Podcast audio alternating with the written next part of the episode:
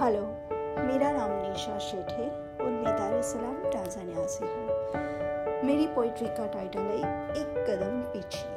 आज आराम से सोफे पे बैठी तो ज़िंदगी के कुछ साल पलट के देखा। आज जहाँ पे खड़ी हूँ, उसके एक कदम पीछे खुद को खड़ा पाया। सबके खुशी का ख्याल रखा पर खुद की खुशी को अनदेखा था किया। अपने वजूद को सबके वजूद में ढूंढते हुए पाया। सारे फ़र्ज़ निभाते हुए भी भीड़ में भी खुद को तनहा था पाया। मैंने प्यार से सजाए हुए छोटे छोटे सपनों को बिखरता था पाया। कुछ यादों को अपने ही अंदर दफनाते था पाया। फिर मैंने एक कदम आगे बढ़ाया था, जहाँ पे मैंने खुद को शान से जीना सीखा।